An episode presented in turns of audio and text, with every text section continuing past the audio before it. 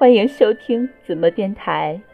今天我们继续来一次说走就走的旅行——江南之旅零三。旅游大巴带我们离开上海，开往苏州。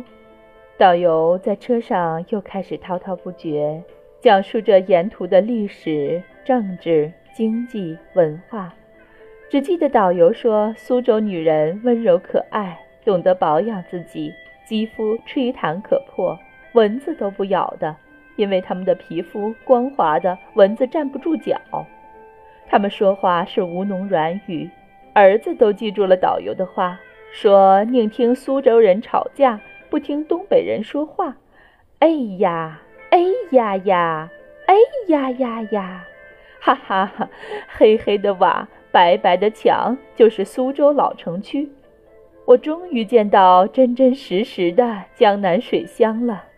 他们这儿是喜欢生女孩子的，女孩子在家里打扮得漂漂亮亮的，在家绣绣花。现在老百姓家也流传着，生了一个男孩子是建设银行，两个就是汇丰银行；而生了女孩子，一个是招商银行，两个就是浦发银行。所以导游生了男孩子还得出来工作。要不然就在家里吃吃喝喝，该多好啊！哈哈。不过他现在也是半个月带团，半个月在家休息的。开玩笑的。当年唐伯虎点秋香的故事就发生在这里。很多达官贵人仕途不如意时，都会选择这里作为他们的最后栖息地。这里盛产丝织品，所谓绫罗绸缎，就是各种不同薄厚、不同季节穿的衣服。古代帝王家冬天不用穿太厚，夏天也不用袒露衣袖，就是因为这些丝织品冬暖夏凉。不知不觉到了我们这一站要去的苏州园林之一，不是最著名的拙政园，而是偶园，是夫妇携引、伉俪唱和之意，是一百多年前沈秉成夫妇的旧宅，这里已被认定为世界文化遗产。走进去，载酒堂、太湖石、吴爱亭，表达主人超脱名利、退隐山林的愿望。平步青云时，山水间，取自欧阳修“醉翁之意不在酒，在乎山水之间也”之意。高山流水，引指沈秉成夫妇伉俪情深，堪为知音。我们在美景中照相。留念，然后坐着摆渡船离开偶园。的确的，连开摆渡船的阿婆说话也是温温柔柔、柔声细语的呀，跟唱歌似的。瞧，前面一船游客坐在摆渡船上，摆渡阿婆真的唱起了甜美的歌哟，甜到了游客的心里。下一站寒山寺。月落乌啼霜满天，江枫渔火对愁眠。姑苏城外寒山寺，夜半钟声到客船。张继的那首《枫桥夜泊》曾经鼓舞了多少落魄学子的心，而现今这个仿佛人们都唯利是图的社会，活着的人们至少还是需要一点精神的。张继当年虽然落榜，却给这个世界留下了千古绝唱。如今我真的来到了这里，来到了姑苏城外，来到了寒山寺，来到了张继曾经彻夜难眠的地方。江枫桥在小桥流水人家的水乡，怀想，仿佛置身于古人的境地，孤寂但却凄美。俗话说：“上有天堂，下有苏杭。”想当初，吴王阖闾命大臣伍子胥在这里筑城建都，迄今已有两千五百余年的历史。相传，在夏代有一位很有名望的谋臣叫胥，他不仅有才学，而且精通天文地理，因帮助大禹治水有功，深受舜王的敬重，封他为大臣。并把吴地册封给他，从此吴地便有了姑虚之称。年代久了，虚字又不太好认。虚苏两字相近，于是姑苏就渐渐演变成姑苏了。于是就有了“姑苏城外寒山寺，夜半钟声到客船”这样的千古名句。如今我也来苏州城内领略寒山寺的魅力，找寻和感受那份苏州历史的渊源和其深厚的文化内涵。导游的滔滔不绝又把我拉回了现实。这里是江枫桥，在它对面不远处有一座渔火桥。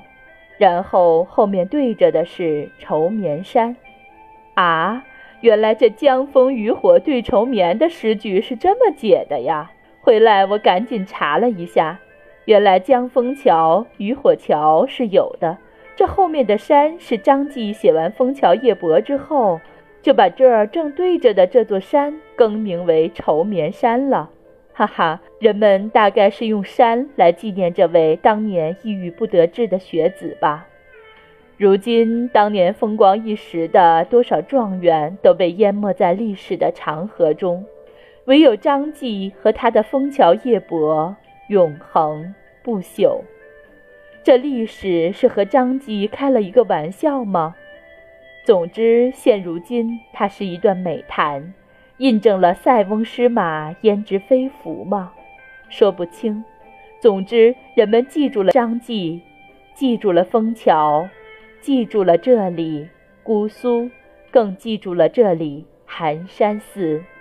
导游也讲了一个关于他们俩的故事，说是寒山和拾得两位的师傅送给他们各自一本经书。拾得云游到了现在的日本，后来师傅圆寂。他们才知道，原来两本经书要合在一起才是真正的一本，于是后人才把他俩奉为和合二仙。提起四明的题写，也有一段故事。据说当时请了一位非常著名的书法家，书法家提了条件，一个字一千两银子。当写山字时，住持觉得这么简单几笔就收一千两，太贵了。再要写四字，还要一千两。后来住持就自己题写了四字，从此在历史上留下了自己的墨迹。带着这些历史，我们走进了寒山寺。寺内供奉着大肚弥勒，还有韦陀菩萨、和和二仙等。据说这个韦陀菩萨可以保人平安的，和合二仙可以保家庭和睦的。这里的香火需要还愿的。所以我们只是拜了拜。寒山寺的钟声每年辞旧迎新的时候敲一百零八下，春节晚会现场的午夜十二点钟声就是从这里敲出的。我们分别敲了三下，敲钟声，烦恼轻，智慧长，菩提增。连浩浩也敲了三下，走出寒山寺的最后一道门，叫解脱门。走过去，什么现实的纷纷扰扰全都放下了。走过去，我们就都解脱了。当我们慢慢了解现象的本质，不再那么执着时，心便得以平静下来，因为我们不再那么渴望拥有。有正见的地方，就有平静。不知道这点，即使独居也静不下来。日夜无情的流逝，我们是否善用时间？一个没有信仰的人等待的是死亡，一个有信仰的人等待的是重生。老实念佛，默然尘埃，活一天念一天佛，这一天就没有白过。末法时期，唯有念佛得度。阿蕊发现了寒山寺里一些经典的文字。走过了寒山寺，走过了解脱门，就真的能让我们解脱了吗？大概还得依靠我们自己内心的强大，放下烦恼，放下求索，顺其自然，为所当为。只要我们内心平静，只要我们内心强大，真的会烦恼轻，智慧长，菩提增的，相信吧。